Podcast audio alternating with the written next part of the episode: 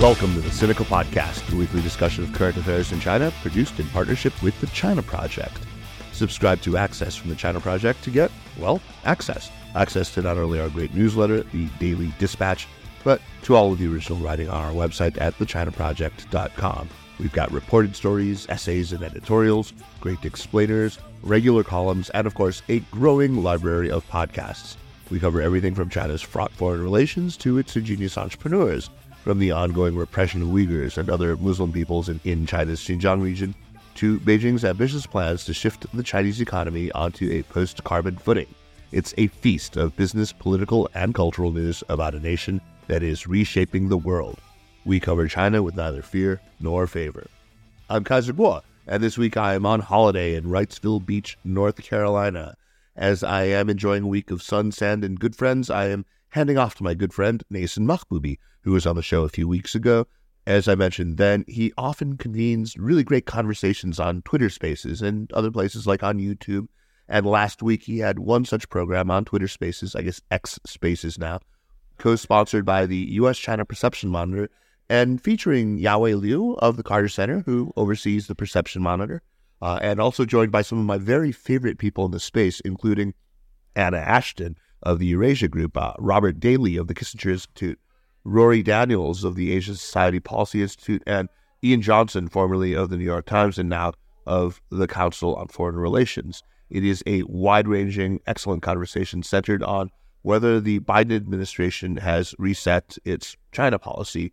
And it also includes a discussion of what happened to China's ex foreign minister, Qin Gang. You will enjoy this. And thanks to Neysun for letting me run this. See you next time. And uh, meanwhile, I hope you really dig this. Welcome, everyone, to another episode in an ongoing series um, titled U.S. China Experts Chat, uh, which is hosted by me, Neysun Mahboubi from the University of Pennsylvania, and co sponsored by the U.S. China Perception Monitor. Uh, many thanks to Yawei Liu, who you see up on stage. Uh, this is, I think, the sixth or seventh, maybe the eighth conversation we've had in this series, going back a little bit over a year. Um, and you can see all of the prior conversations on the series website, which is hosted by the US China Perception Monitor. It says something I tweeted out the other day in case you don't have the link, and we'll put the recording of this conversation up as well. Our theme for today is supposed to be Is the Biden administration resetting US China relations? Um, which is an important and uh, weighty theme in and of itself, but we may be hijacked a little bit, at least at the start, by a sub theme of what in the world just happened to China's foreign minister. Um, that's in some ways a maybe more juicy conversation, but we're going to try to link it back to our main theme um, as we get through uh, some initial introductions and then uh, talk a little bit about all the rumors. So that's the plan. We're going to go for about an hour and a quarter, hour and a half at the most. Um, some terrific people in the audience. And uh, if any of you would like to join the conversation as we get further along, please just raise your hand um, and I will try to bring you up on stage uh, to join us. But let me first have everyone here who is up on stage already introduce themselves. And why don't you go first, Anna? Sure thing. I'm Anna Ashton. I'm a China director at Eurasia Group, and um, I focus heavily on U.S. China issues and uh, developments in the relationship and more broadly that affect uh, corporate interests in China. Great, Anna. Um, Ian Johnson just joined us, so let me ask Ian to introduce himself. Hey, I'm Ian Johnson. I'm a former journalist who lives in China for a number of years, correspondent for newspapers I'm now the senior fellow for China Studies at the Council on Foreign Relations in New York City. Great, Ian. Um, Robert Daly. Hi, I'm Robert Daly. I direct the Kissinger Institute on China and the United States at the Wilson Center. Great to have you, Robert. I'm Yawei Liu. Hi, uh, this is Yawei Liu. I'm a senior advisor for China at the Carter Center. Uh, as Neysun mentioned, I also manage uh, U.S. China Perception Monitor websites in both Chinese and English languages. And Rorry Daniels. Hi, everyone. Rorry Daniels. I'm the managing director of the Asia Society Policy Institute and also a senior fellow in its Center for China Analysis. Uh, my background is in U.S. China diplomacy and cross Taiwan Strait relations. Super. Okay, let's let's get going here. Um, let's start with the obvious question: What just happened? And I want to put a big caveat uh, on everything that everyone's about to hear, which is that probably none of us really knows. So I think that's important to say at the outset. But we might have some educated guesses, uh, and also we might be able to read uh, some implications out of this story. So, Ian, you've already published a short piece about this for the Council on Foreign Relations. Why don't I give you the first crack at this? What just happened? Ah, um, so it's uh, Qin right? I mean, I guess the short answer is we don't exactly know because none of the explanations sound complete to me, at least. Um, the fact that he may have had an affair with a TV anchor and may have had a child, and you know, there's all all these rumors that you hear. Um, that could be true, but I would also assume that the Ministry of State Security was well informed of this, and people, relevant people, knew about it. I doubt it was secret, really, in the upper echelons of government because I don't think anybody there really has a private life. Um, so that doesn't quite make sense. Something happened that we probably won't find out about for months or, or even years, but you know, it eventually will come out. I guess. I guess the key takeaway for me is that this is another sort of bad look for Xi. It's a very public um, problem, climb down um, that he's had to endure. Um, and I think this is something that pretty much all Chinese people can see. I mean, one was um, supporting Putin just before Putin's invasion of Ukraine. Now that that's sort of been spun in a way that most Chinese people don't really care about it. Don't think it looks badly on Xi Jinping, but I think the COVID lockdown, the way that was handled, the last year of it, um, reflected badly on Xi. The, the declining economy is something that all people can feel, and then this thing even though it's not going to have, it isn't as lasting as so say those other two issues. I think it's still another sort of bad look, a public humiliation, if you will. And I think it does raise questions about uh, his leadership style, especially now that he is ensconced with, with a, a third term and and perhaps surrounded by yes people. We don't know, but it doesn't seem um, to bode well for the future. These could be just blips, and maybe everything will be smooth sailing, but it doesn't seem to be the second, the new era, the third term doesn't seem to be going as well as the first two terms. And I guess that's what I would be, you know, looking for to see if this is indeed a pattern. So, Ian, let me just ask you a follow up here. So, you, uh, you know, you out an overall case for how this incident fits into an assessment of Xi, but with this particular incident, um, you don't seem to even credit marginally the possibility that it really was some kind of a health issue. So, does that mean that you're sure that it wasn't a health issue? Like, is that completely implausible to you?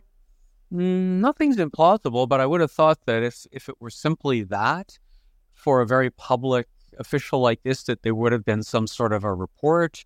Unless it's something really embarrassing like syphilis or something like that, I would assume that they would maybe just say that he had a brain aneurysm or something like that and isn't able to work anymore. That's, I mean, illnesses strike people. There's there's nothing wrong with that really. Um, I think he's not like the senior paramount leader, so to be ill, to fall ill, and have to retire or whatever would just be a normal sort of thing, and it wouldn't have to become a crisis. Now, maybe, you know, maybe that's all it was, but um, but it just seems like it doesn't quite fit the the playbook exactly but maybe other people have different views on that. I would say that I, I tend to share your skepticism, but the people who have argued it to me quite forcefully in a few instances have said that this is the playbook for when a senior leader falls ill, that they're extremely secretive about it and they're not changing from that general playbook. I wonder if anyone in the audience, in the group here, thinks that that is a plausible argument. Rorry, I see that you've unmuted, so maybe you want to weigh in.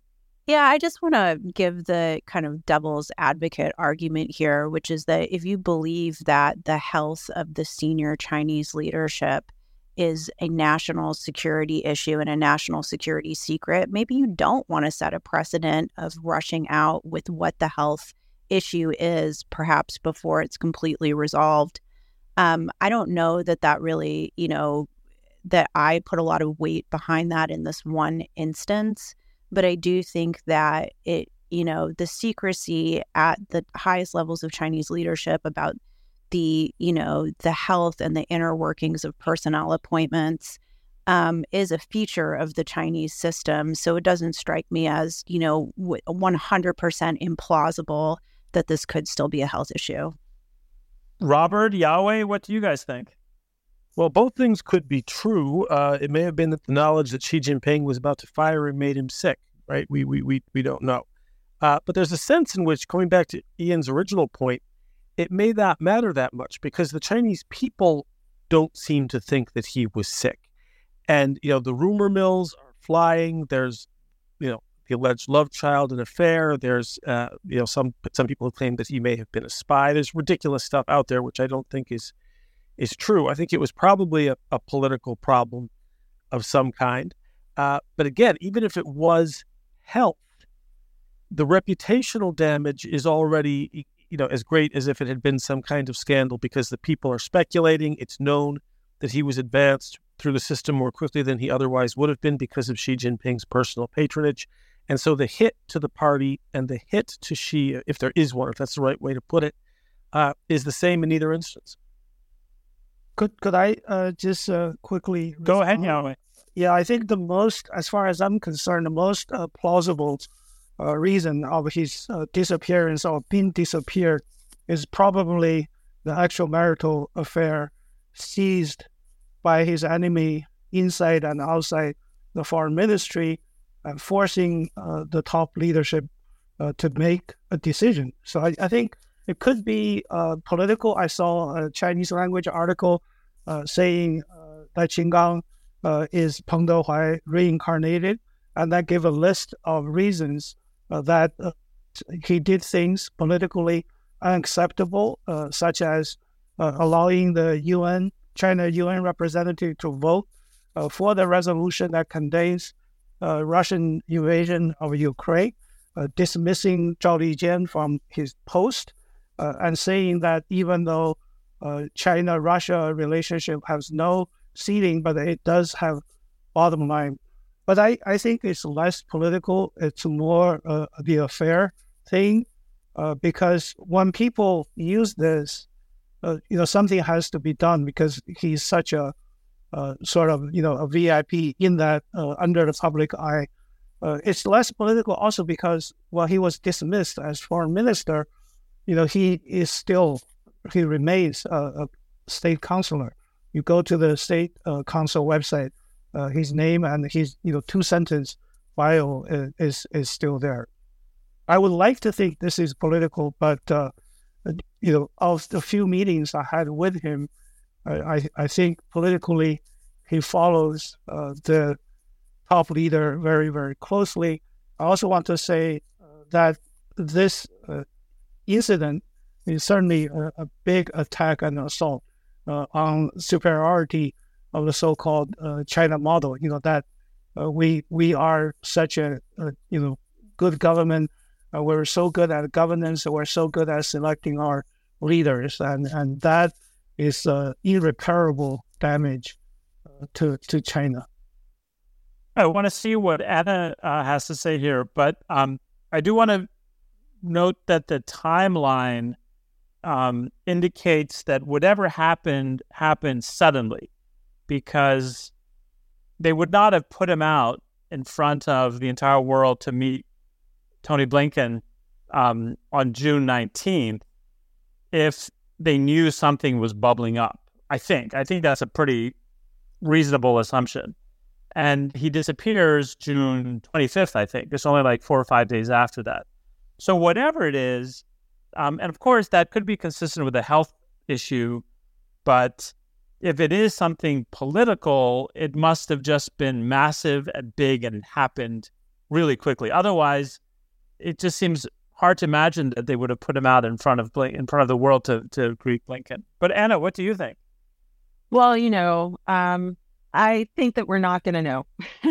and I think that we will continue to probably hear um, that it had something to do with health because that is an explanation that Wang Yi himself has offered in, in diplomatic engagement with the United States. Um, but that's not the official explanation. And that's one of the reasons why I find it implausible that it's that it's truly the bottom line explanation.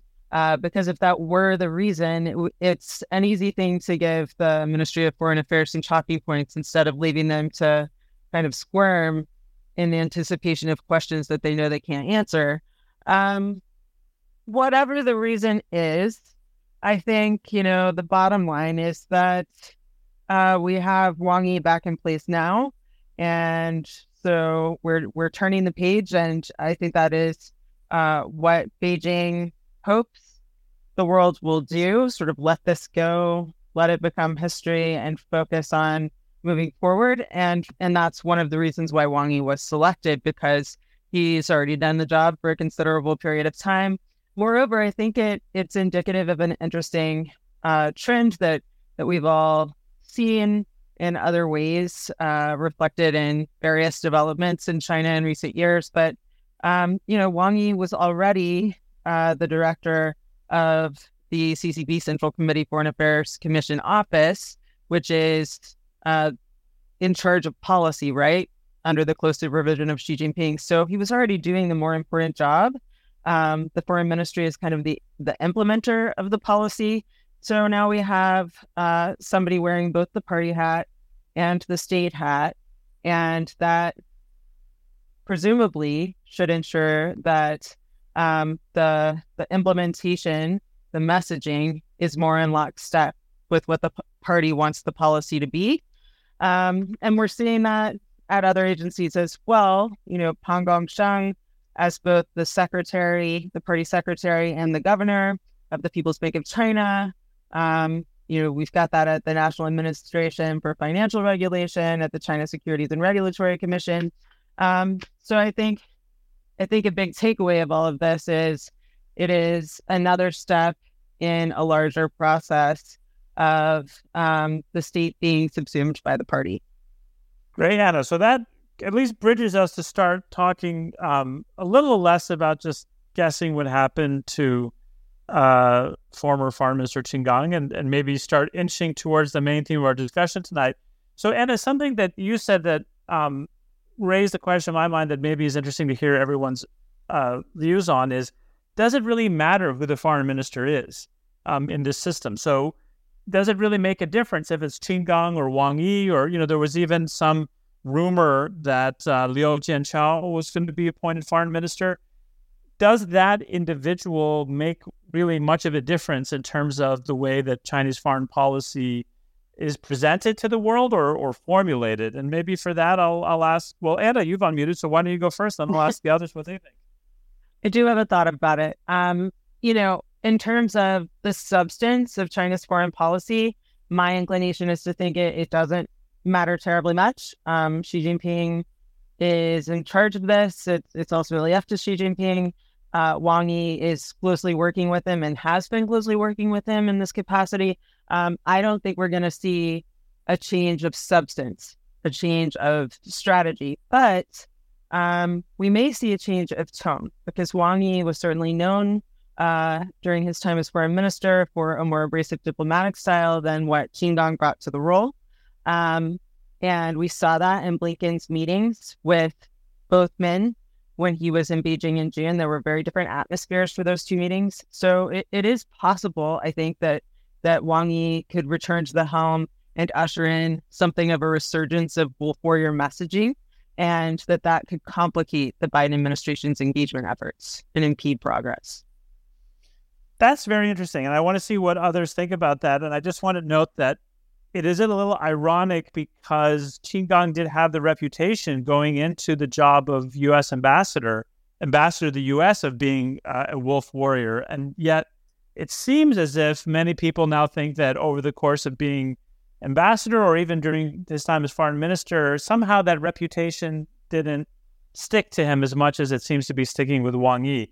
Uh, let me see what uh, the others think. Um, maybe Ian, you know, you were saying earlier that you know, the personnel would really reflect on Xi. So, do you think it matters, you know, who among these people is serving as foreign minister, and do there's do the ways that they present themselves seem different to you in the way that Anna was just suggesting? Yeah, I mean, they clearly there was a change of tone when uh, when Qin Gang took over. I have to say though, as a former journalist, he was the uh, foreign ministry spokesperson um, about you know more than a decade ago, and he was one of the most sarcastic, unpleasant spokespeople that they've ever had. And they've had a, a whole row of them um, who haven't been all that you know pleasant to deal with.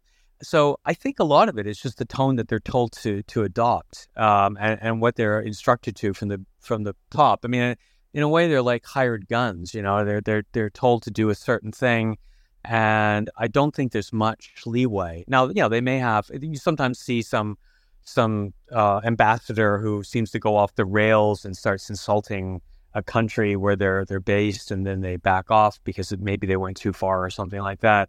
But um, overall, I, I, I think that probably if the message now is we need to make nice to the United States because we need to revive the economy, we've got too many domestic problems, and we don't need to have another problem overseas, then Wang Yi will just continue that as well. Yawei, you uh, did have a webinar with Qin Gang soon after he was um, installed as the, the ambassador to the U.S. And I wonder if you think that he somehow presented himself differently in that role than the way that he presented himself in the context that Ian was just describing. I think in terms of decision making, final decision making, uh, who is the foreign minister probably doesn't matter. But I think uh, style, uh, character, personality, they do matter. Uh, although Qin Gang was known as a wolf warrior, uh, all the recent ambassadors uh, to the U.S., I, I, think he probably is the one that I met the most time. Uh, you know, I, I met him on online. You know, you mentioned, and also five other times in person.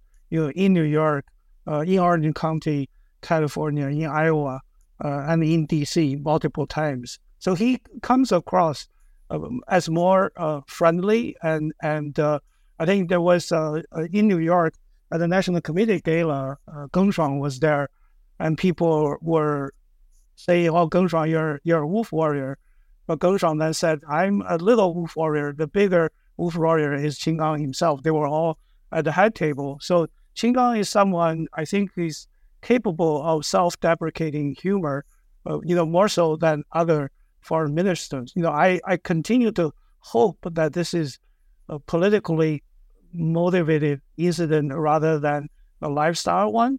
Uh, but I, I, I think it, you know, uh, Xi Jinping certainly doesn't want to dismiss him. That's why uh, it has so long for a final decision.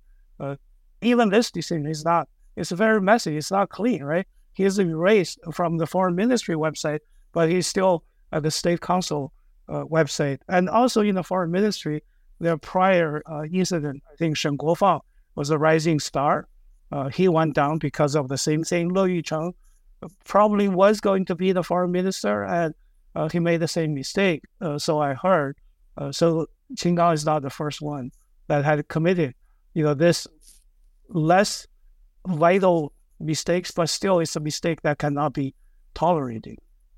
Yawei, for what it's worth, I think the the question of you know the website is extremely murky right now. I think some people are saying that he was erased. Some people are saying that it's being added back.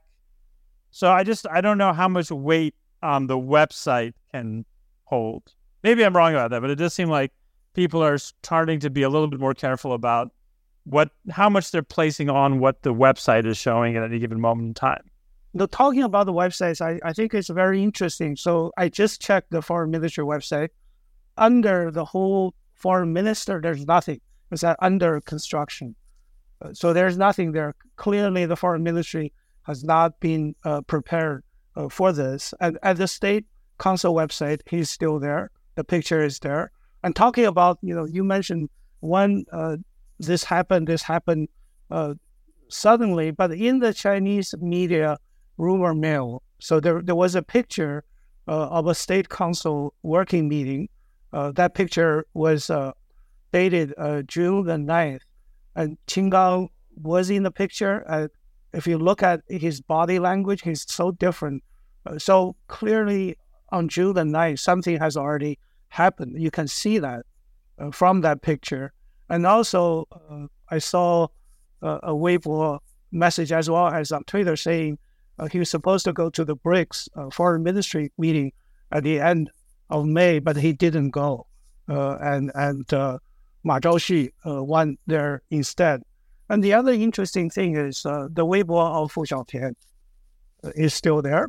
And all the rumors on WeChat, they're, they're, they're just there. Nobody tries to censor them. So I think there are multiple factors uh, that are in play here. Certainly, there's one group of people who want to make him look as bad as possible. Yeah, the, the, the fact that the rumors have been allowed to circulate is is um, quite uh, maybe telling. But let's let's push forward a little bit here, and I'm going to ask Robert uh, a new question rooted in something that uh, that's that I think I forget who brought it up earlier, um, either be Anna or Ian, but uh, basically the idea that whoever is in that role, whether it was Qin Gang or now Wang Yi, is now being um, tasked with repairing to some extent the relationship with the U.S. because there's this perception that the economy is doing bad. Do you think that's right, Robert? Do you think that there is at least at some level um, coming from the Chinese leadership the sense that they should at least stabilize the relation with the U.S. to some degree because of the concerns about the economy?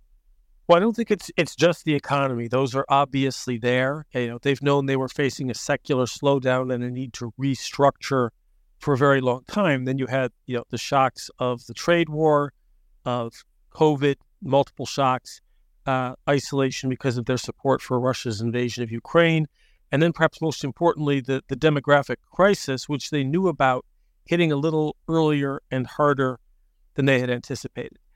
But but beyond the domestic economy, things haven't really been going their way. It's not just Russia. We've got four more bases that we can visit within the Philippines. You've had uh, South Korea lean heavily toward the United States and Japan. You've had Japan say that its interests would be involved if China moved against Taiwan. You have the strengthening of the AUKUS and the Quad uh, you have the really remarkable record of the Biden administration of keeping international attention on China even as the war in Ukraine continues. And so, whatever they see as having been their policy for the past several years uh, hasn't been working even from their own point of view. So, I do think it is likely, and I've actually heard this from a few visiting Chinese scholars recently, that they're looking for some kind of shift or timeout in the relationship but that doesn't seem to involve a reassessment of the threat levels that China faces or what China's goals or, or tactics in the medium term are going to be. Uh, it seems to be merely a stylistic shift and, and, as you say, a search for stabilization without anything smacking of concession or compromise in it. Very interesting. Rorry, I want to see if you agree with that. Do you think that um, there is this real sort of success record uh, from the part of the Biden administration in putting the pressure on China in a way that sort of requires them to tack in some way. I mean, it could be performatively or it could be somewhat substantively, but they have to react to the fact that the Biden administration has done a fairly good job of putting pressure on them in on top of all the other things that we know have sort of afflicted their economy and society of late.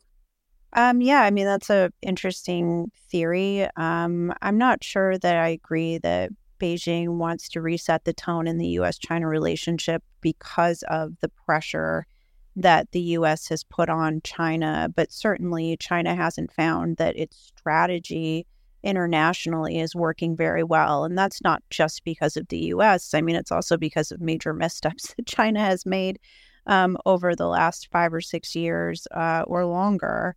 Um, I do think this tone reset is not new. It started last November with Xi and Biden sitting down at the Bali summit.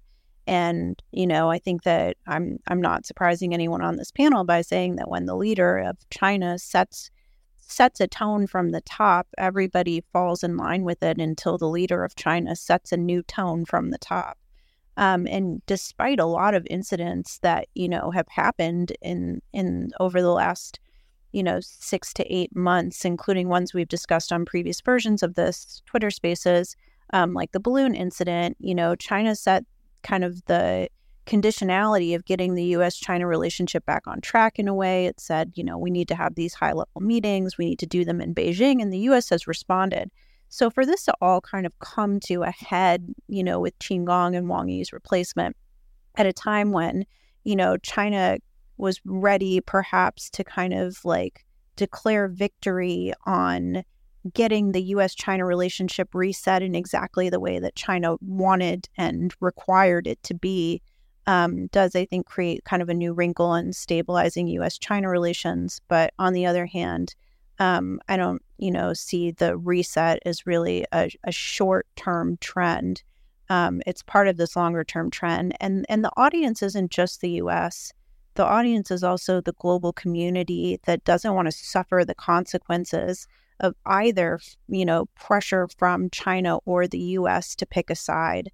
Um, so I think that you know Xi Jinping is is dealing with a relatively poor hand to play right now for lots of reasons that are of his own making and beyond his control. Um, but but that the pressure from the U.S. is probably not the definitive factor in um, in deciding to pursue a reset. And so then, what is the definitive factor in your view, Rorry?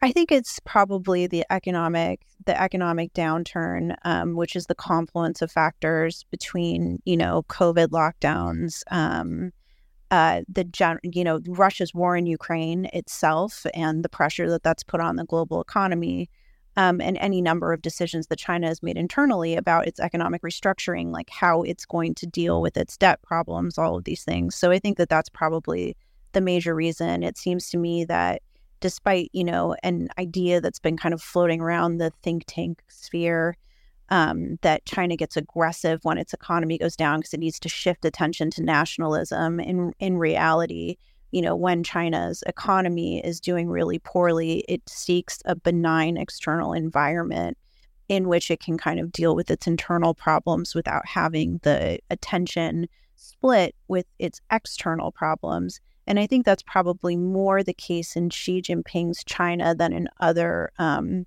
you know, leadership styles because Xi Jinping has concentrated so much decision making um, within himself and his inner circle that it's much, much harder to do that kind of split attention, rapid reaction to things going on both externally and uh, internally and externally at the same time. So, so, let me now actually pose the main question that is the supposedly the theme of tonight's uh, program is the Biden administration resetting U.S. China relations. So I think my hearing was that both Robert and Rorry, um, you both sort of suggested that China has been sort of seeking this stabilization. And I think you have different rationales, but I think you're both agreed that it's sort of China as the first mover. But there's a lot of criticism of these uh, trips that uh, U.S. Uh, officials, starting with Tony Blinken and then Janet Yellen, John Kerry, um, have made uh, just the past few weeks in the U.S. domestic political context. And I wonder if others on the stage think that that criticism is totally off base or or has some uh, sort of some point to it. But the I think the premise of that criticism is that it's the Biden administration who's trying uh, to you know, stabilized and the Chinese are kind of willing to accept their visits. So let me let me see if Ian wants to uh, weigh in here. Um, is there a is there any you know merit to the criticism that uh, maybe especially is coming from the Republican Party that the Biden administration is doing too much to try to reset the relationship with a series of visits this summer? Um, I mean, of course, the Republicans are going to make that critique um, because they're just, you know, it, it's a, a, partisan political issue. So no matter what the Biden administration does, they're going to critique it. I can, I don't think there's much merit to the argument. I think certainly from the Biden administration's point of view, I got to sort of think that they want to get the relationship on a safe footing and sort of, I'm just speculating here, but I, I would imagine sort of want to take get it taken care of, so to speak, um, so that it doesn't become an election year issue. I mean, there's not much upside in foreign policy issues. Don't have much upside in the United States, but they they could have some sort of downside. And if there were to some be some blow up in relations, um, that might hurt Biden next year. I think they just want to pave the way for some sort of a summit and, and, and make sure that things are going more or less okay in, in preparation for the election. I don't know. Maybe this is completely off the wall, but it, it seems to me that they want to, you know, get the get the relations more or less stabilized, and that seems to me like a legitimate goal. Um, whether it's too many U.S. officials traveling to China or not, I mean, that is it is a little one sided in that in that regard, but it's worth. I think it, it also shows the U.S. is really trying, and globally, it plays well in Europe that the United that that the U.S. is doing that. I think there's other people, other people who are has to have to be considered in this as well. So it's helping to keep allies on board. Um, so I guess I would say that it's, it's justified. Yes. Uh, Anna Yawei, what do you think? Do you think that it's the U.S. side that has been more the first mover or the primary mover in trying to stabilize things, or the Chinese side, or are they both equally doing this and for roughly similar reasons, including that both sides are trying to convince the audiences in Europe and the global South that they're the responsible actor here? I, I think uh, it was mentioned earlier last November. I think at that time, both sides, President Biden and President Xi, wanted to reset the relationship. But that effort obviously uh, was was uh, destroyed by, by the balloon thing. And this time around, I think it is uh, the U.S. side that took the initiative. You know, we all remember what Xi Jinping said uh, in March. You know, during the the Liang Hui, that for the first time, you know, he named names. He blamed the U.S. Uh, for this extraordinary difficult situation that China is facing. I think Paul Hanley, you know, earlier Twitter space discussion also mentioned as far as the Chinese leadership is concerned, uh, they do not think U.S. China relationship is repairable toward the end of the year, particularly after the balloon thing. And, and so they're working hard on how to divide and conquer by offering uh, favorable terms to EU, by approaching Central Asian countries, and by going uh, to the BRICS and, and also working on Shanghai Cooperation Organization uh, approach. But when U.S. waved the olive uh, branch, I, I, think China was more than happy to take it uh, because of all the difficulties uh, others have mentioned. So I, I, I'm in support uh, of, of the argument that U.S. is taking the initiative, and also because of the the political calendar. You know, the the presidential election is going to be around the corner you know, entering the primary in January, there's very little the administration can do, particularly when Biden is seeking re-election. So we have two sets of different opinions here, which is great. And so Anna, I'm going to let you be the tiebreaker, and then let the others maybe respond to each other's arguments. Um, but I don't know. we have uh... one set that have very clearly said that China is in a very weak position because of the economy um, and coming out of COVID, and China wants the reset, and another set of arguments that have said that the U.S. has sought the reset. So, what do you think? Uh, I, I, think I'm going to be kind of an equivocator. I'm sorry, but I but I really agree with Yawei that uh, China was the prime mover prior to the balloon incident, but the decision by the Biden administration to cancel Blinken's visit uh, as a result of the balloon that kind of turned the tables. And then after that, the Biden administration has really had the burden of trying to get things going again. So I think it is the Biden administration who has carried more of the weight here in recent months. And as for, you know, what the thinking is, uh, I think Rorry made an excellent point when talking about the fact that it's not just the US audience that is, it's not that just the US that is an audience uh, when China's considering its moves um, it's not just China that is an audience when the US is considering its moves. You know, both of them have to think about this global audience and how to make the case that they are responsible powers, that they're being responsible managers of the relationship or doing their best to be. Um, both of them are courting closer cooperation with some of the exact same countries, especially in Europe, but but certainly not only in Europe.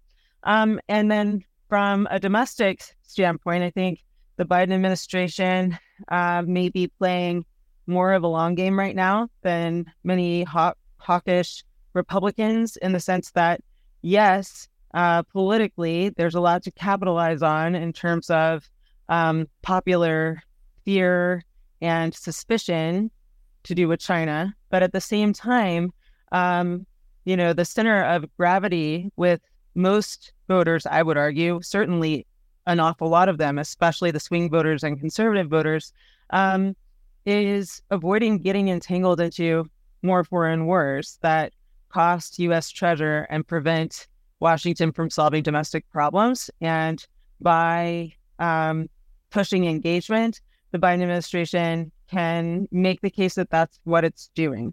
Um, but as for whether or not this represents a shift in in U.S. policy, I'm with with Robert um, that this is more, you know, despite the fact that there is this growing emphasis on engagement, the Biden administration continues to be aimed aiming less at um, trying to alter China's policies and more at building relations with allies and partners and um, trying to shore up U.S. competitiveness with this vision of a longer term competition.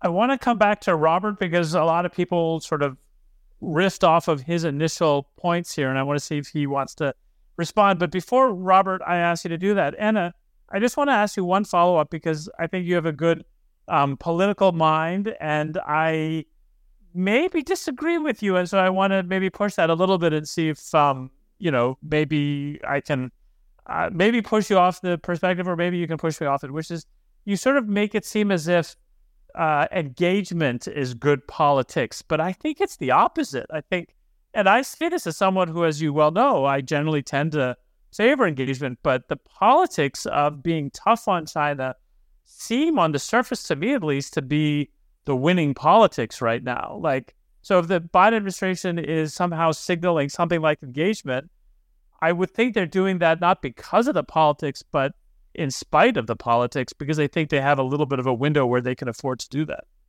Yeah, I mean, it's counterintuitive, but I actually think that engagement is good politics because of the fact that we have a um, a U.S. voter base that is trending more isolationist, not uh, more globalist, right? And um, there is a point past which hawkishness is not uh, does not serve serve that interest very well, and we've certainly um, walked right up to the line, if not already crossed it, with um, with hawkish rhetoric from both parties, frankly, um, and also the way that we are engaging stakeholders globally. So um, I think that there is an assessment by the White House that the rhetoric has gone too far, that it is not helpful to U.S. interests, and that there needs to be kind of a, um, a pulling back from the edge, from the brink. And and I also think there's likely an assessment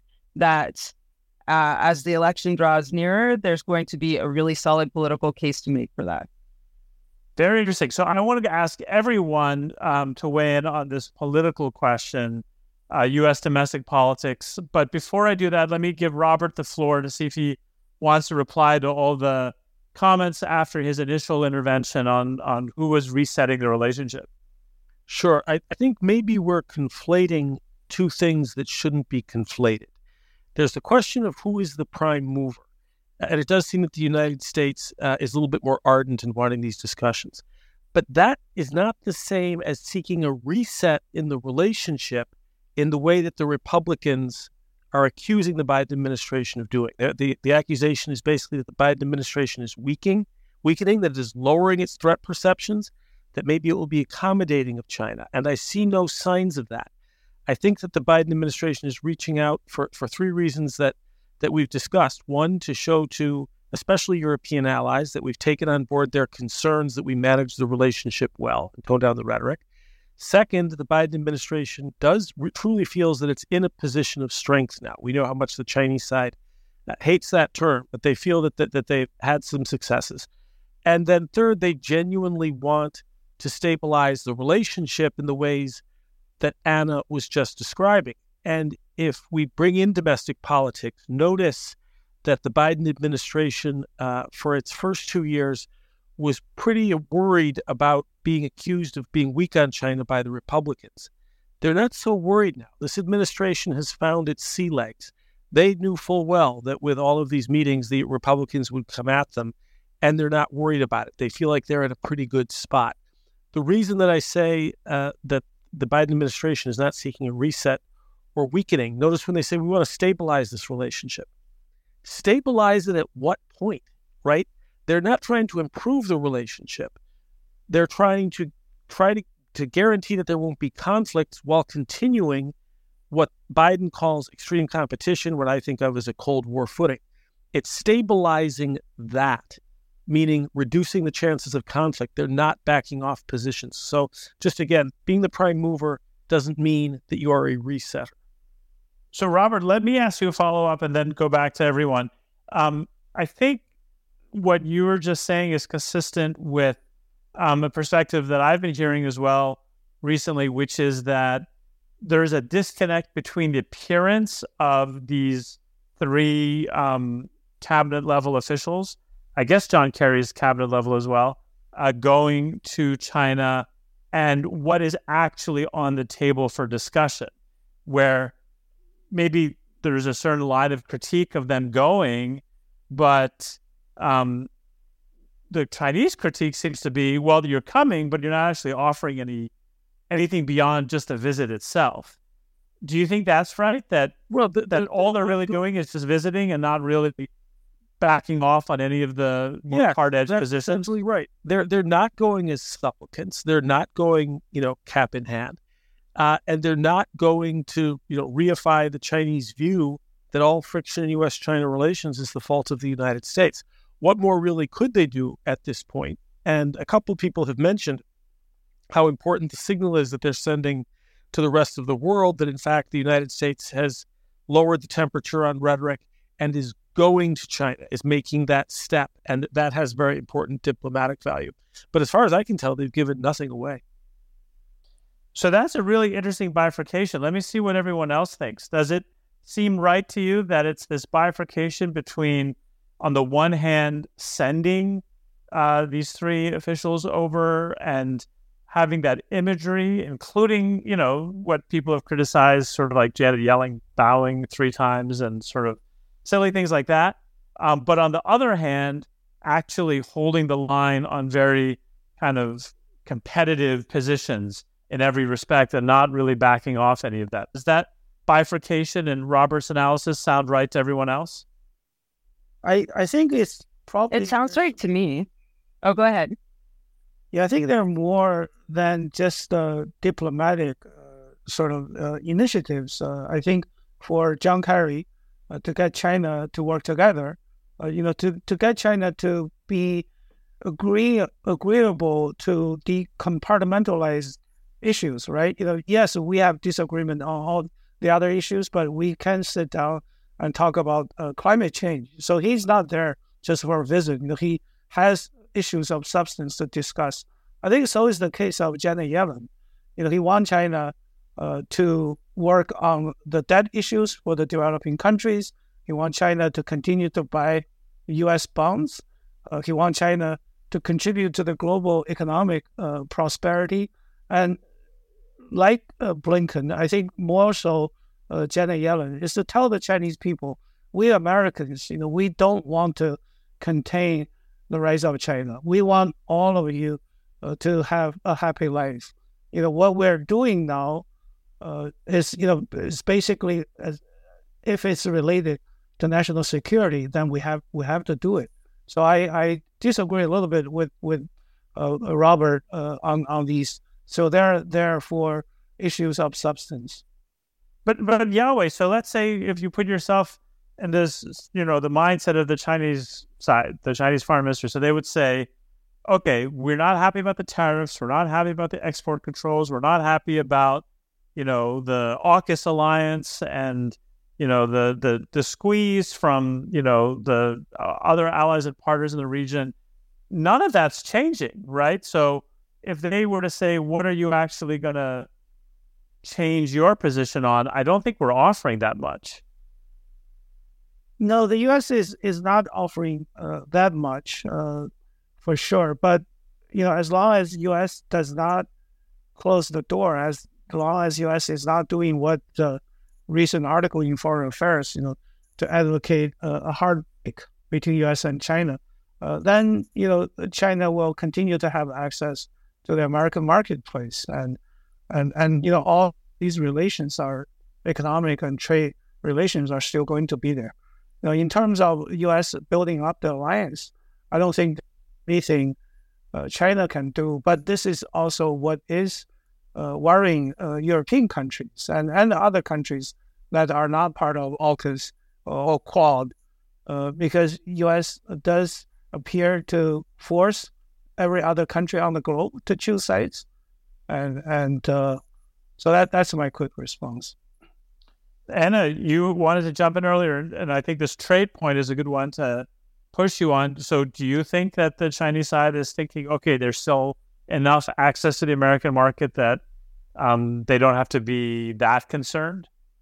I think both sides are constrained to an extent by the realities of of economic interdependence. Um, with with some people uh, less burdened by that consideration than others, but with leadership generally burdened by that consideration.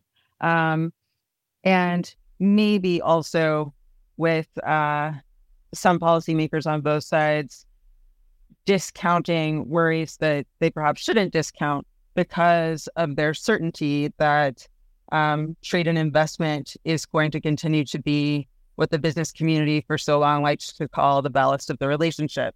Um, but I really don't think that that's that's where the Biden administration's coming from here. I agree with Robert that a primary goal of these meetings is more meetings for the sake of, of just restoring robust communication. Um, we're not seeing even advertisements to expect deliverables from any of these meetings just yet. Um, when we do hear about potential deliverables, um, you know, they, they tend to be focused on what I would say are relatively small things, although they're important to the people that they affect, like um, increasing the number of flights, direct flights between the United States and China. But then there are also things like uh, things like Yawei mentioned, economic cooperation um, to address debt burdens, and um, then I think the most important thing that the Biden administration is aiming for is a restoration of defense dialogue, of high-level military to military engagement, and that one strikes me as as genuinely consequential because uh, we haven't had high level engagement since Nancy Pelosi's visit to Taiwan last August. And in the interim, as before that, uh, China has continued to ramp up its gray zone activities in the South China Sea and the Taiwan Strait. We've had at least two near collisions in the last couple of months that we know about uh, one in the air over the South China Sea, one at sea in the Taiwan Strait. And um, if one of those incidents with high stakes maneuvers were to result in a collision and actually um, cause the death of service members, especially if it caused the deaths of U.S. service members, I think it would take um, the American public from a position of not really considering the prospect of war with China to um, being ready to go to war with China without necessarily understanding what the consequences are. Um, so I think it is significant that there was a meeting between uh, Ambassador Xie Feng and Eli Ratner at the Pentagon not too long ago. And I also thought it was significant that um, there was a pretty high profile meeting between Kissinger and um, Defense Secretary or Defense Minister Li Shangfu. Um, that's not the same as as an engagement with with the Biden administration, but perhaps it is a signal by the Chinese side that they are willing to consider it. Rorry, I feel like we're in your wheelhouse here. So let me uh, ask you what you're making of uh, the prospects for military to military uh, communication that could potentially um, smooth over some potentially very uh, dangerous um, interactions in uh, airspace or water or wherever.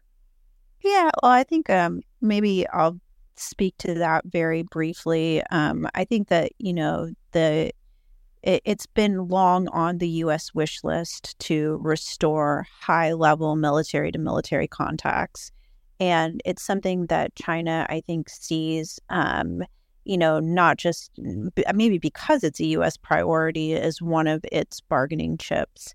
Um, I don't know what the prospects are for restoring military to military um, crisis communications or high level dialogue at this point.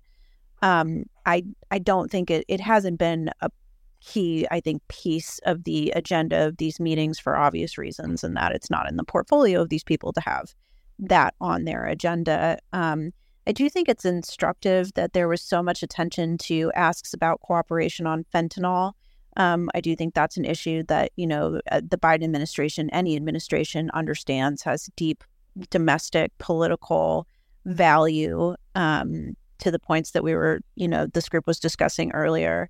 Um, but on the prospects of like, you know, coming into conflict with China, I'd also just like to point out that we, I, I think that one of the prime motivators of the Biden administration's, um, you know, impetus to deepen the relationships that they have with their counterparts in China to kind of set, you know, you know a large ship in the ocean that be that becomes the ballast for the relationship is because we're entering into a particularly volatile period with regard to Taiwan.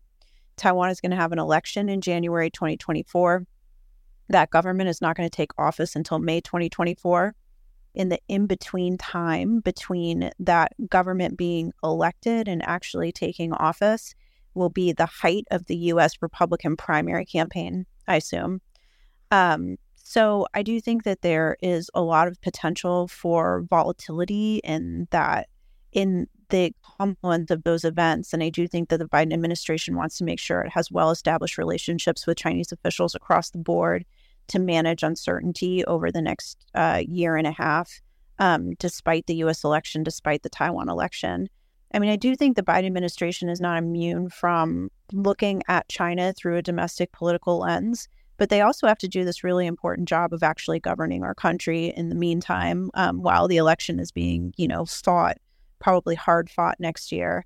So i think it is you know it's not just critically important to to europe um, or to our allies that we responsibly manage this relationship. It's also really critically important to our own country's national interests and you know, I applaud them for trying to, you know, get this relationship restarted to deepen the relationships that they have with their Chinese counterparts and, you know, to do the best that they can to bring about a successful APEC summit in November where Xi Jinping comes to the United States, um, has an opportunity to meet with Joe Biden on the sidelines to reaffirm, you know, kind of the Bali tone set.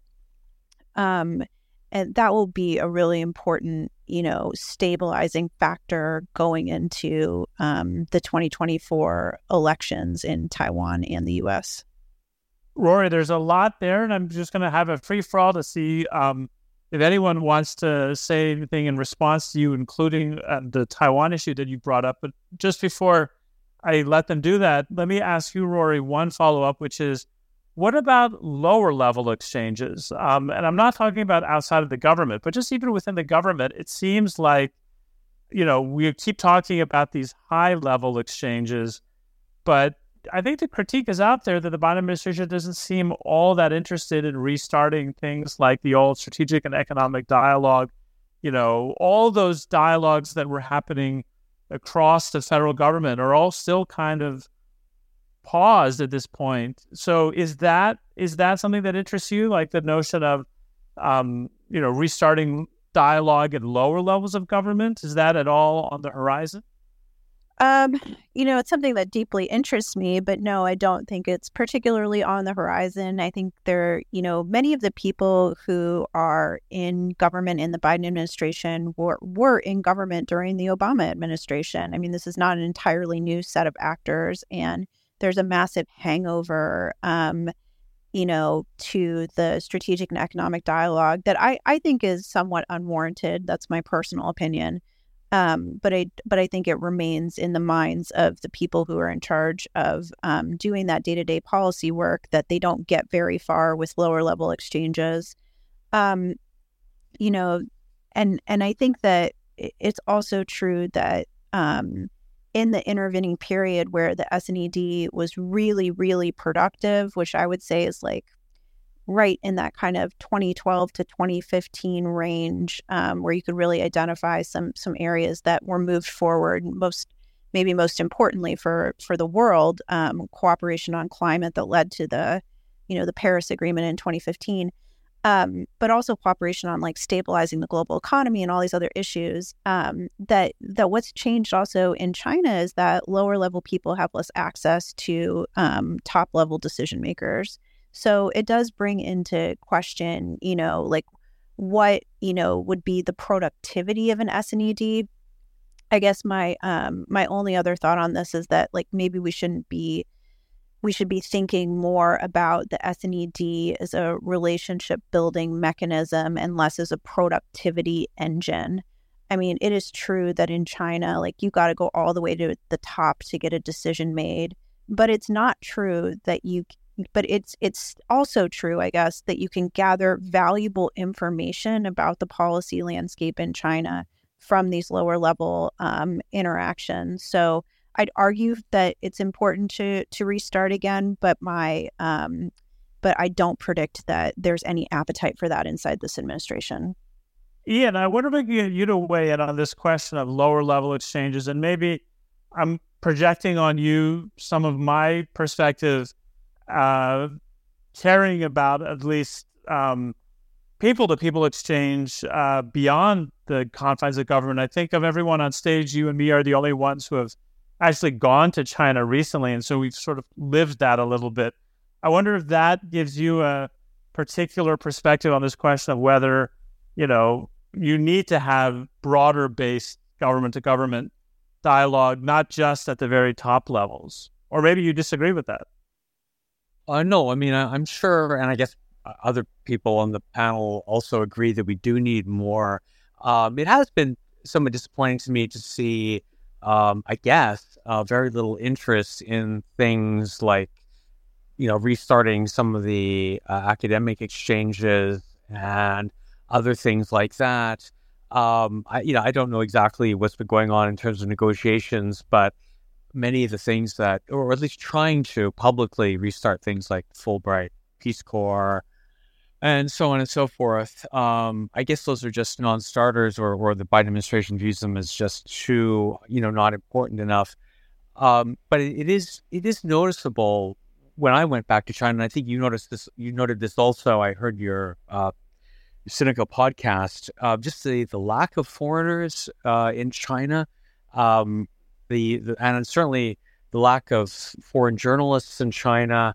Um, these are all, you know, worrying trends to me. The lack of students um, that are going to China. I, I, think there needs to be some sort of a almost a national initiative in the United States to re get to get students to go back to China, maybe to or or for from foundations to try to fund professors to take students to China and, and get these things kickstarted. Um, but I don't see any any real interest in in that sort of thing. Uh, at least it doesn't seem to be a priority. So, uh, and I'm not sure exactly you know why that is, but it is a bit disappointing. And I think that long term, those are the sort of ballast to the relationship, but um, it just doesn't seem to be going anywhere right now. And, and, you know, yet I couldn't possibly agree more with you on that. But I am curious what others here think, and maybe especially because I've had this discussion with Robert a lot recently. I'll see if Robert uh, wants to weigh in on that and what is the landscape for restarting that level of dialogue. Well, on the people people side, it, it seems to me there's still a major push and pull question. You know, how are there the same number of Americans that want to go to China. Of course, those numbers were declining. Study abroad numbers were down before COVID, before the trade war. The number of Americans going to China was down, and this was before uh, China was, you know, as demonized by in American politics as it is now. It was before China uh, engaged in hostage diplomacy and, and put in place more exit bans. So even if we had the programs, uh, do we have the horses who want to go over there? And then, I guess to throw it back, Neysun, at, at you and Ian, are the Chinese genuinely interested in this? Do they really want Fulbrighters in China in the way that the Fulbright program wants the Fulbrighters to be there? Do they really want American students, not as they imagine American students would be, just eager to study Chinese and hear about, you know, Nisha Yojo, the job, but real American students? Is China still interested in that? An awful lot of the moves that they've made over the past few years, and even recently with counterespionage laws, uh, seem to imply that China's not so interested. They talk about people to people but is that is that sincere? Is that openness still there? And do we still have people going? I'm sure that we would all agree that it's desirable, very undesirable, to get more people there. But even if the government were to exhort them to go in some way, given how far we've come in this very negative direction, is is that really feasible? Ian, go ahead. Well, I would I would say no. I agree with you. I don't think they want that. I mean, I think this is why those moves in 2020 were a series of own goals because having anthropology students traipsing around the the hill tribes of, of Yunnan or, some, or something is exactly what the Chinese government didn't want, and that's why it was that's why it was so valuable. Um, but at least it should have put the ball in China's court and say, okay, you want people to people exchanges here. We're gonna we propose this to that, um, and let's let's just try and you know put the pressure on them to at least, uh, and, and if they say no, then they say no. Um, I, you know, I, I, do think China is.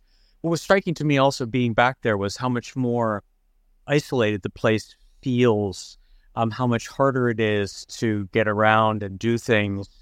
Um, but you know, I, so it's it is a different era now, and it wouldn't be. I, was, I went back to the old the place where I used to teach, the Beijing Center for Chinese Studies, which is run by a consortium of uh, Jesuit universities in the United States.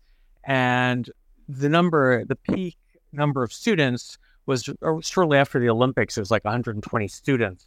And when I left, um, the last full year, right in 20, in 2019, there was something like 35 or 40 students. And I asked the director, who's still there, I said, "What what do you think would be a good number to get back to? Could could you get back to 40?" And he said, "No, I think we'd be we'd be doing really well to get back to 20."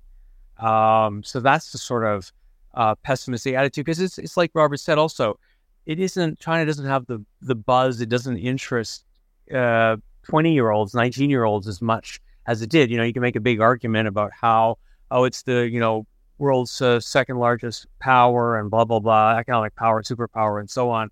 But that's not what actually interests most 19 year olds or 20 year olds. They want a place that is interesting, that has some sort of buzz and excitement. And I think that that's um, that is hard to to kindle. Um, but it would be interesting. At least I would like to see a little bit more of an effort made. Where I feel like there's been maybe I'm missing something, but I feel like there's been basically zero effort made. I think I'm going to align myself broadly with you, Ian, on this, um, and just to say that um, there is a opening to at least push and that push may not ultimately be successful along the lines that we would ideally hope for um, in terms of getting the kinds of exchanges that on the U.S. side we would like to see going um, back up to you know the levels that they were at before. But I don't think that the Biden administration seems that interested in even pushing. Um, so to me, you know, it's not so much that I know that if they pushed it would succeed, but at least I feel like why don't they give it a shot? Um, and they don't seem to prioritize giving it a shot. And maybe that's because they've priced in some notion that it just won't be successful. But I figure, like, why not? Like, why not at least take this moment where the Chinese are at least performatively suggesting they're open to restarting those levels of exchanges? Why not see how far one can get? Um, the, the, the emphasis does seem to me to be much more on these like high level things um, you know, the the visit of the, you know, the climate advisor John Kerry or the Secretary of the Treasury or Blinken himself. But um, even though in the Blinken readout, uh, along with the then then Foreign Minister Qin Gang's readout, there was discussion of restarting, you know, scholarly exchange.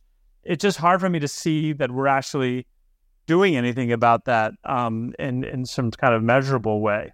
Um, Yawei, what do you think? This is a theme that you've been uh, very much interested in as well. Do you do, are you as uh, pessimistic as I guess the rest of us are about getting that kind of people to people and scholarly exchange going?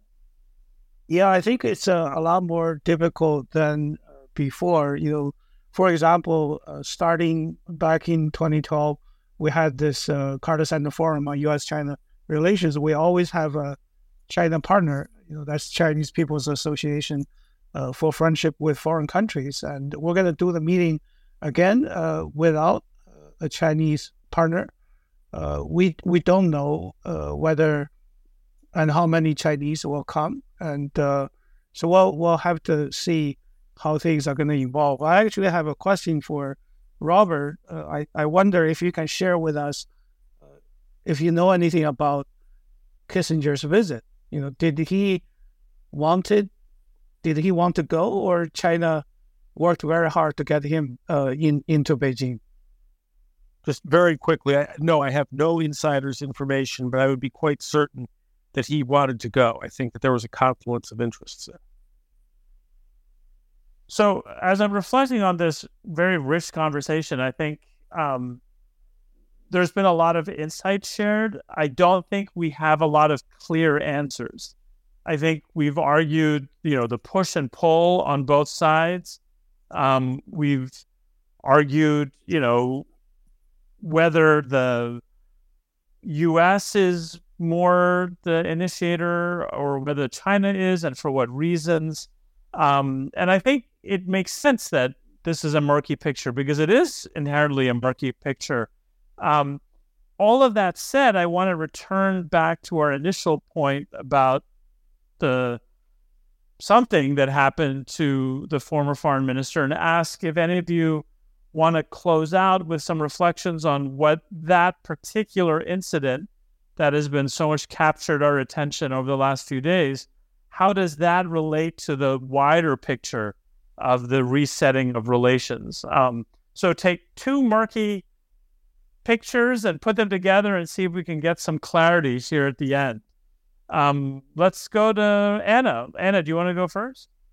Yeah, I'll, I'll try to marry um, this question with your last one about uh, lower level engagement because you know I think we don't we don't know uh, if what ultimately decided the fate of Qin Gang really had anything to do with any sort of espionage concerns or not. But uh, it it goes without saying that there's deep suspicion by each country um, of the other right now. It's worse than it's been in decades, and uh, that comes back for me to something that I wanted to mention about the lower level dialogue at least the the kind of subnational academic or people to people dialogue, which I think is a separate issue from the working level, level federal government engagement. Um, you know, at the subnational level, we've got the FBI warning states to be careful about Chinese investors and states passing laws aimed at protecting against real or perceived threats. At the academic level, we've had some pretty high profile investigations and prosecutions of researchers, some of which turned out to be on spurious grounds.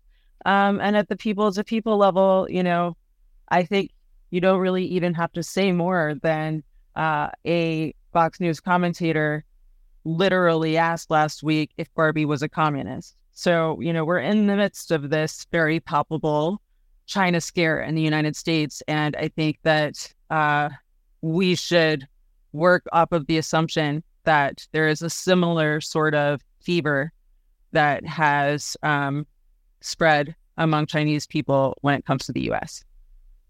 And does the Qin Gang story reinforce that, in your view? To the extent that it was um, either truly or just speculatively about espionage, to the extent that espionage is a major speculation in Chinese social media. Um, yeah, I think it does reflect that.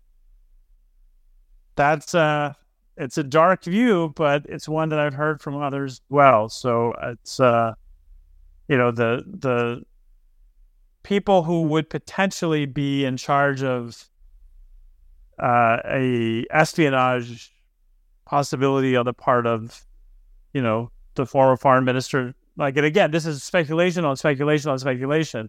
But if that's what's going on, um, those people will uh, not take an incident like this um, to mean loosening up going forward. So that could be very dark. What about others? Does anyone else want to try to connect the question of the possibility of a reset of relationship to the drama of the last few days? Do you think it matters? You know what's going on with Qin Gang to the well, possibility of a reset? I don't know if they're directly connected, but I was struck by something, and it, it's related to what Yawei said. There seem to be very feasible speculations that if there was an indis- personal indiscretion on Qin Gang's part, that the many people who dislike him in the foreign ministry or elsewhere use that to humiliate him and bring him down. If that's correct, I think there's a good chance that it is.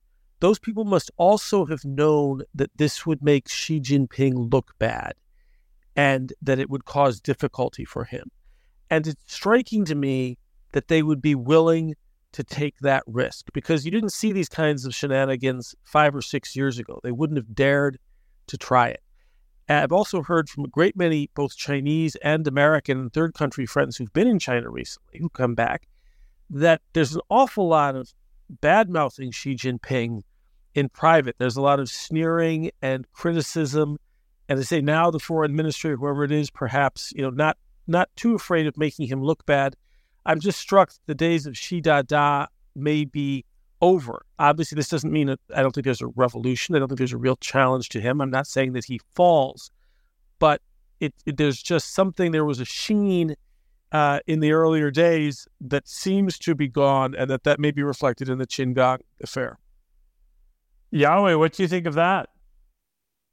I think number one, uh, both U.S. leaders and Chinese leaders need to look into the possibility of a relationship reset. They need to be serious about it, and and the APEC meeting in November, uh, and and the G20 meeting in September. I think these are two very good opportunities uh, for President Biden and President Xi, hopefully to engage each other uh, at least, uh, you know, in the November APEC meeting. I think on on on Qin Gang issue, uh, I was at the, this meeting in in Thailand with uh, many Chinese uh, scholars, and, and one Chinese scholar said, "You know, China is going to change." I said, "What do you mean?" He said, "You know, the the disappearance of Qin Gang led to the publication of the circular from the state council to support the private sector, uh, you know, the the companies." I said, what's the linkage between these two? He said the Qin Gang issue uh, has made, as Robert mentioned, Xi uh, more fallible and, and he, under pressure, you know, he will be more flexible. You know, flexibility is not something people associate with, with Xi Jinping, but now he seems to have that. And that certainly uh, will have an impact on both China's domestic uh, and, and foreign policies. But in terms of, you know, want to reset the relationship, I, I see, I think Xi Jinping always want to have a good relationship with, with the U.S. Uh, and and the frustration you can imagine how frustrated he is, you know, from Trump to Biden, that screw has been tightened and, and tightened, and that frustration was was shown uh, in his March uh, remarks, and and and Qin Gang's uh, disappearance certainly is going to slow down uh, this a little bit. You know, if Wang Yi continues to be as hostile to the U.S., uh, you know, as wolf warrior as, as he has been, uh, then this uh, reset is is going to be uh, slowed even more.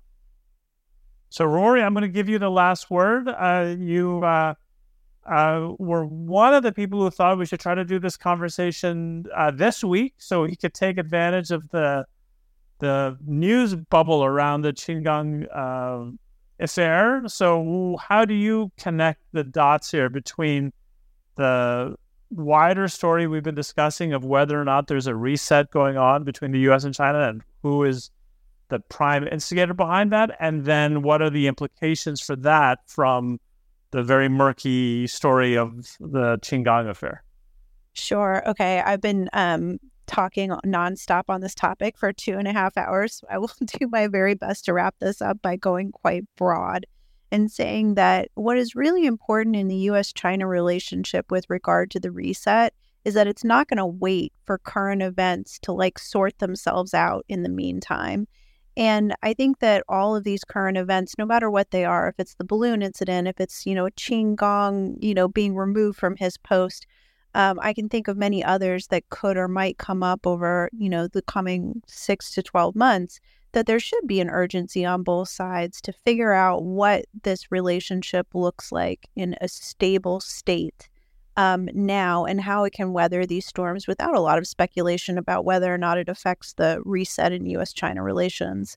So um, it's an impassioned plea to uh, to the leadership on both sides to really um, have a hard think a, a little bit less about reacting to things in the moment to moment and figuring out how to build the base that you know so that those current events don't matter um, as much to the overall trajectory of the relationship. I think that the key to all of this is communication, and um, more meetings are better than no meetings. Um, but it remains to be seen whether or not there is endless appetite for, you know, communication alone, or whether this communication is building expectations that need to be uh, acted on or delivered um, in the coming weeks, months, and years. I, I'm I'm relatively um, positive on Wang Yi as an interlocutor. I understand that he's very tough on the U.S. Um, that's a feature of his of his diplomacy, but I don't think that um, I don't think that you know he'll be able to freelance too much. Um, you know, beyond what Xi Jinping wants. And I do think Xi Jinping wants a stabilization of this relationship so China can focus on its um, economic situation at home, at you know integrating itself more deeply into the global uh, trading and investment uh, regime, and um, and ultimately, I think that will take precedent over you know some of the more nationalistic um, some of the more nationalistic considerations of China's interests. Uh, so I think I'll I'll leave on that um, relatively positive note that um, you know, we can convene in a few months and see what happens after APEC. But I do think they're going to be able to bring Xi Jinping, and there will be some measure of success in, um, you know, pushing the U.S.-China relationship forward on a stable footing, um, no matter what we find out later about Qin Gang and his um, and his downfall. Very well said, Rorry. That's a great way to wrap up for tonight and to also anticipate a future conversation that we all should have uh, when we get closer to that APEC meeting. That's going to be clearly an inflection point that uh, will be good to use to kind of see where we are and get another temperature check along the lines of this conversation, the prior conversations. Um, for now, let's close the room and let me just thank you all uh, for joining tonight and thank Yawei again for the co sponsorship of the US China Perception Monitor. Uh, we will put the recording up on that website very soon. And in the meantime, you can always just listen to it at this link as well. But for now, good night. Thank you and talk to you all soon.